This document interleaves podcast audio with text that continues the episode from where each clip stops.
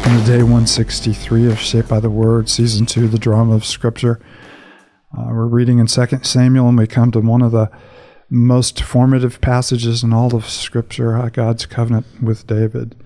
And of course, this covenant, like the Abrahamic covenant, uh, like the Mosaic covenant, will ultimately be fulfilled in the person of Christ. But this gives us a beautiful picture of uh, our King and our Lord and the one who reigns on the throne, uh, before whom and through whom we all live. So we come to 2 Samuel chapter 7. I'm Paul Kemp here with Matt Kresge, David Keefe, and Katie Kresge. Uh, before we read, we, we pause. And the reason we pause is it's just a holy moment. Uh, God has enabled us to worship, as we talked about yesterday, through song and through dance, but He's also enabled to worship by beholding beautiful things from His law and allowing those things to lead us into a deeper heart affection for Him and, and a deeper a character, you know, that reflects His heart and His character. So yeah, pause and ask Him to do His work in us through His Word. Katie, you mind lifting us up before we read? Father, we uh, we offer you this moment, and we ask that you would. Uh, you, would reveal more and more of your heart towards us um, through this passage of your word. And um, as we engage with it, as we meditate on it, Father, that you would use it um, to speak to us and to change our hearts, Holy Spirit. Um, would you focus our minds and our hearts on um, the words of the page, but also the meaning, uh, what it means to us today, and what it meant for your people, um, that it pointed us and points us all toward um, a better David, um, towards a wonderful covenant that's been made for us um, in Jesus. So thank you for who you are. Thank you for how you've revealed yourself to us in Scripture. It's in Christ's name we pray. Amen.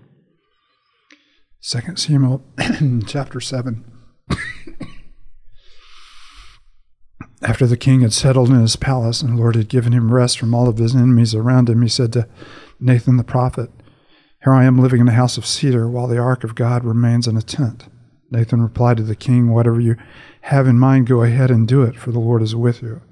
That night the word of the Lord came to Nathan, saying, Go and tell my servant David, this is what the Lord says.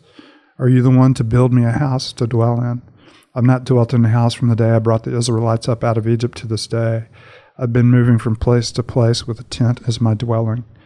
Wherever I have moved with all the Israelites, did I ever say to any of their rulers whom I commanded to shepherd my people Israel, Why have you not built me a house of cedar? Now then tell my servant David, this is what the Lord Almighty says. I took you from the pasture, from tending the flock, and appointed you ruler over my people Israel.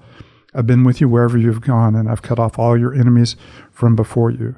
Now I'll make your name great, like the names of the greatest men on earth, and I'll provide a place for my people Israel, and will plant them so that they can have a home of their own and no longer be disturbed. Wicked people will not oppress them any more as they did at the beginning and have done ever since that time. I appointed leaders over my people Israel. I'll also give you rest from all of your enemies. The Lord declares to you that the Lord Himself will establish a house for you. When your days are over and you rest with your ancestors, I'll raise up your offspring to succeed you, your own flesh and blood, and I'll establish his kingdom. He is the one who will build a house for my name, and I'll establish the throne of his kingdom forever. I'll be his father, and he will be my son. When he does wrong, I'll punish, punish him with a rod wielded by men, with floggings inflicted by human hands. But my love will never be taken away from him, as I took it away from Saul and I removed him before you. Your house and your kingdom will endure before me. Your throne will be established forever. Nathan reported to David all these words of this entire revelation. Then King David went in and sat before the Lord and said, Who am I, sovereign Lord, and what is my family that you have brought me this far? As if this were not enough in your sight, sovereign Lord, you've also spoken about the future of the house of your servant. And his decree, sovereign Lord, is for a mere human. What more can David say to you? For you know your servant, sovereign Lord. For the sake of your word and according to your will, you have done this great thing and made it known to your servant. How great you are, sovereign Lord. There is no one like you, and there is no God but you, as we have heard with our own ears. And who is like your people, Israel, the one nation on earth? God went out to redeem as a people for himself and to make a name for himself and to perform great and awesome wonders by driving out nations and their gods from before your people, whom you redeemed from Egypt. You've established your people, Israel, as your very own forever, and you, Lord, have become their God. And now, Lord God, keep forever the promise you have made uh, concerning your servant and his house do as you promised, so that your name will be great forever. And then people will say, The Lord Almighty is God over Israel, and the house of your servant David will be established in your sight. Lord Almighty, God of Israel, you have revealed this to your servant, saying, I will build a house for you. So your servant has found courage to pray this prayer to you. Sovereign Lord, you are God. Your covenant is trustworthy, and you have promised these good things to your servant. Now be pleased to bless the house of your servant, that it may continue forever in your sight. For you, sovereign Lord, have spoken, and with your blessing, the house of your servant will be blessed forever. And what a remarkable moment. Of course, David is, uh, begins by you know, looking at all the glory uh, that he has accumulated and he has established for himself. He has built a house for himself, and he's looking at the cedar paneling in his house, uh, which have, uh, would have been you know, extraordinary. And then he looks down from his courtyard and he sees the tent uh, that God has been, you know, establishing his presence in for you know 400 years. And it's kind of a crazy in a juxtaposition the king is living in a nice house and god is dwelling in a tent. Uh, and so maybe even a little bit of guilt he says at least god's house ought to be as good you know as my house.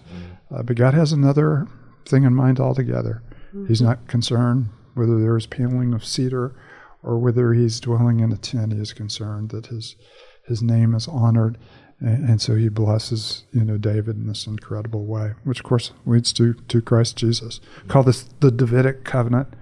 Uh, the Old Testament you know covenants that we look at, of course, are. Uh, you know the Abrahamic covenant, the Mosaic covenant, here the Davidic covenant, and there'll be the new covenant, uh, which will also spring out of this, all of which are fulfilled in Christ. I feel like it's um, a little bit maybe maybe God thought it was a little cute that David wanted to build. maybe the, David felt a little guilty about where um, God was quote living or dwelling, because really, I mean, we know that um, that not even the temple can can um, hold the robe right right? What is what's the wording? Gosh, I'm totally messing it up. Isaiah six. Yes. What and does it say? The train of his robe Thank filled you. the temple. Thank you. Yes. The train of his robe. Just the train of his robe fills the temple, right? And that's just a picture of his glory cannot be contained. Yeah. And so really, truly, I mean, God's glory is so so far beyond any sort of temple that David could possibly build. And of course Solomon eventually builds for God. But um so I just thought that was kind of yeah. ironic. And, of course, Solomon will even express mm. uh, the entire earth is your footstool. Exactly. Uh, how can this you know, temple contain you, much less the entire uh, the entire universe? And, and, so, what you see both in you know tabernacle and in temple, and of course in in the Garden of Eden, even before that, is God's uh, desire to be, be intimately involved, you know, with His creation and mm-hmm. to be mm-hmm. among His people. And uh, this is the, the symbol of His His, his presence. Yeah. Sure. So that's one of the things I love in in this chapter is just the emphasis on God's presence being with His people. You know, even when He says, "When I rescued the people out of Egypt, I moved place to place with them." Mm-hmm. You know, it, it, it's just that that emphasis, that continued emphasis that God will be with His people, and then you get that covenant language. Yeah.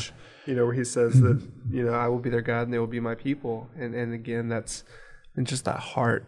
Yeah, you led a development class on the relational presence of God and just His heart towards us is to be a God who is again with present people. with us. Uh, mm-hmm. uh, there's uh, there's your tent and here's my tent.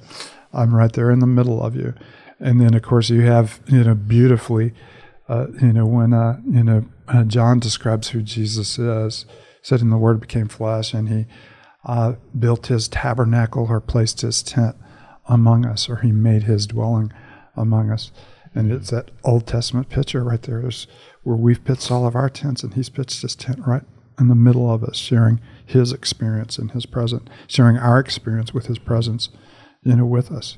A holy presence, you know, requiring the Old Testament some distance and some caution. Mm-hmm. you know, as we have learned, but nevertheless, uh, an intimate presence, presence to bless, as he blessed Obed Edom, a presence to judge, as he, you know, judged uh, Uzzah, uh, but a presence, uh, nonetheless, to draw his people into covenant with him. Mm-hmm. No, and even we're looking at verse 13, just really stood out to me as, you know, he's speaking about this. Uh, this kingdom that he would establish, and then he says, "No, he is the one who will build a house for my name, and I will establish the throne of his kingdom forever." And as you've already alluded to, Paul, you know, obviously this this throne and, and kingdom and, and reigning, you know, points us to Christ and it points us to the true King who will reign forever, and and how when when he does begin, you know, after his resurrection, the, you know, we see that this temple is not just this this building anymore, but it's this living temple, right? It's this these people that he's building. And you know, I think Ephesians tells us that you know he's being he's building together these people who and and now God's dwelling is, in them through his through his spirit. So we see God, you know, dwelling here in the temple, but then one day he'll dwell in in his people, the the living temple, you know, through his spirit, which yeah. is just crazy to think about. Of course, you have, as you often do in um, Old Testament prophecy, a, a near and a and a mm-hmm. far you know, fulfillment of this. And the near fulfillment would be Solomon uh, building an incredibly glorious temple, uh, you know, in which God, in His glory, will settle on, and the cloud will be. We're getting a little bit ahead of ourselves here. so rich that uh, they can't even perform the temple duties for seven days because the presence of the Lord has settled so visibly on this. And of course, in Ezekiel, you'll see God's glory leaving uh, the temple, and then you'll see Jesus, you know, ask uh, you know, what sign will you give us? And he said, destroy this temple, speaking of his body, which is uh, beautiful. The dwelling place of God among his people is in the person of Jesus at that moment. Now it is among his church, you know, by his by his Holy Spirit. So one is building a physical house, and the other is building a spiritual house, mm. and that'll be the person of Jesus. I like, you know, the reference. Uh, I'll be a father to him, and he'll be a son you know, to me, of course, is what we hear at Jesus, mm-hmm. you know, baptism. This is my son, the one in whom I'm very pleased. Mm-hmm. Uh, but then you also have, if, if, he if he gets out of line, I'm going to bring him back into line mm-hmm. with the rod of men and the floggings Human of floggings, men. Yeah. And, and of course, the true son of David received uh, floggings of men, but not for his his uh, his sin, but for our sin. Mm-hmm. And so there's a beautiful picture here: the flogging of men, not uh, for his sake, but for our sake. He bore our sins and took our infirmities on him. By his stripes, we have become. That's exactly I was about to say, Isaiah, the suffering servant. Yeah. It's hard to overstate just how important this passage. Is. We should stop and recognize how Isaiah heavy Katie has been this morning, which is I'm, always. I'm a fan. Just yeah. yeah. we're studying it in, in community group too. it's just yeah hard to overstate how important this passage is for the, the rest of Scripture and, and really even what we understand now.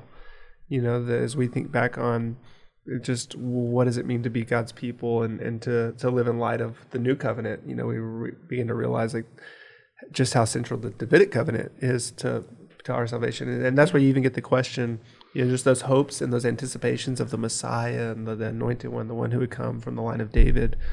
You know, when Jesus does finally come on the scene, there's so many expectations wrapped up on who he ought to be or who he should be, or mm-hmm. even his disciples. At this time, are you going to restore the kingdom to Israel? Mm-hmm. You know, the, there's so many, and yet what we see here is, you know, as we're reading it, is just man Jesus is the fulfillment of this Davidic covenant, and and, and the hopes are nationalistic, yeah. you know, rather than uh, deeply, you know, personal. In other words, the work of God, you know, we want Him to, you know, change our circumstances and to, you know, uh, enhance our position uh, and our power. Uh, whether His heart is to change our hearts, and and that's where the work of God you know, begins, and the restoration of God begins with His people, with a new heart, a new mm. spirit. That, you know, I know we're almost out of time, but that thought that thought really did make me think of when God says, "I'll even give you rest from your enemies," and how, you know, maybe even in, when Jesus came, people were longing for that rest from their enemies, but they were getting a bigger rest from the, the, enemy. enemy mm-hmm. You know, um, so that's the only thought I had. No, well, that's totally, totally well, that, worth that, it, though, okay right? worth it. Do you have an Isaiah reference that you can you know, bring in um, you know, to round that off in a beautiful way? Not. uh, there's no doubt. And I, I love you know verse 21 in David's prayer, and and I love a couple of things about you know David's prayer in response to this. He's saying, "Because you have promised, I have been emboldened to pray." Mm-hmm. And of course, that is where we are emboldened to pray as well, right. because we have the precious promises, uh, you know, of, of our, our Lord. And he's also said, For the sake of your word and according to your will, you have done great things. And, and of course, God will always uh, act for his for his glory, and his glory is always for our good and for our joy as part of it. Matt, do you mind uh, closing us with a word of prayer? Yeah, let's pray.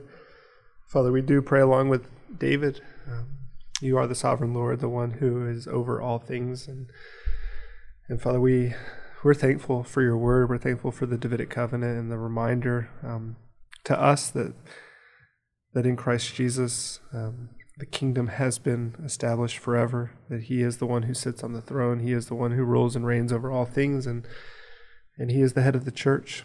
And so, Father, as we consider um, just how, how incredible this reality is for, for us as your people, would our hearts be emboldened to, to go before you, to sit, to enjoy you, to, to pray?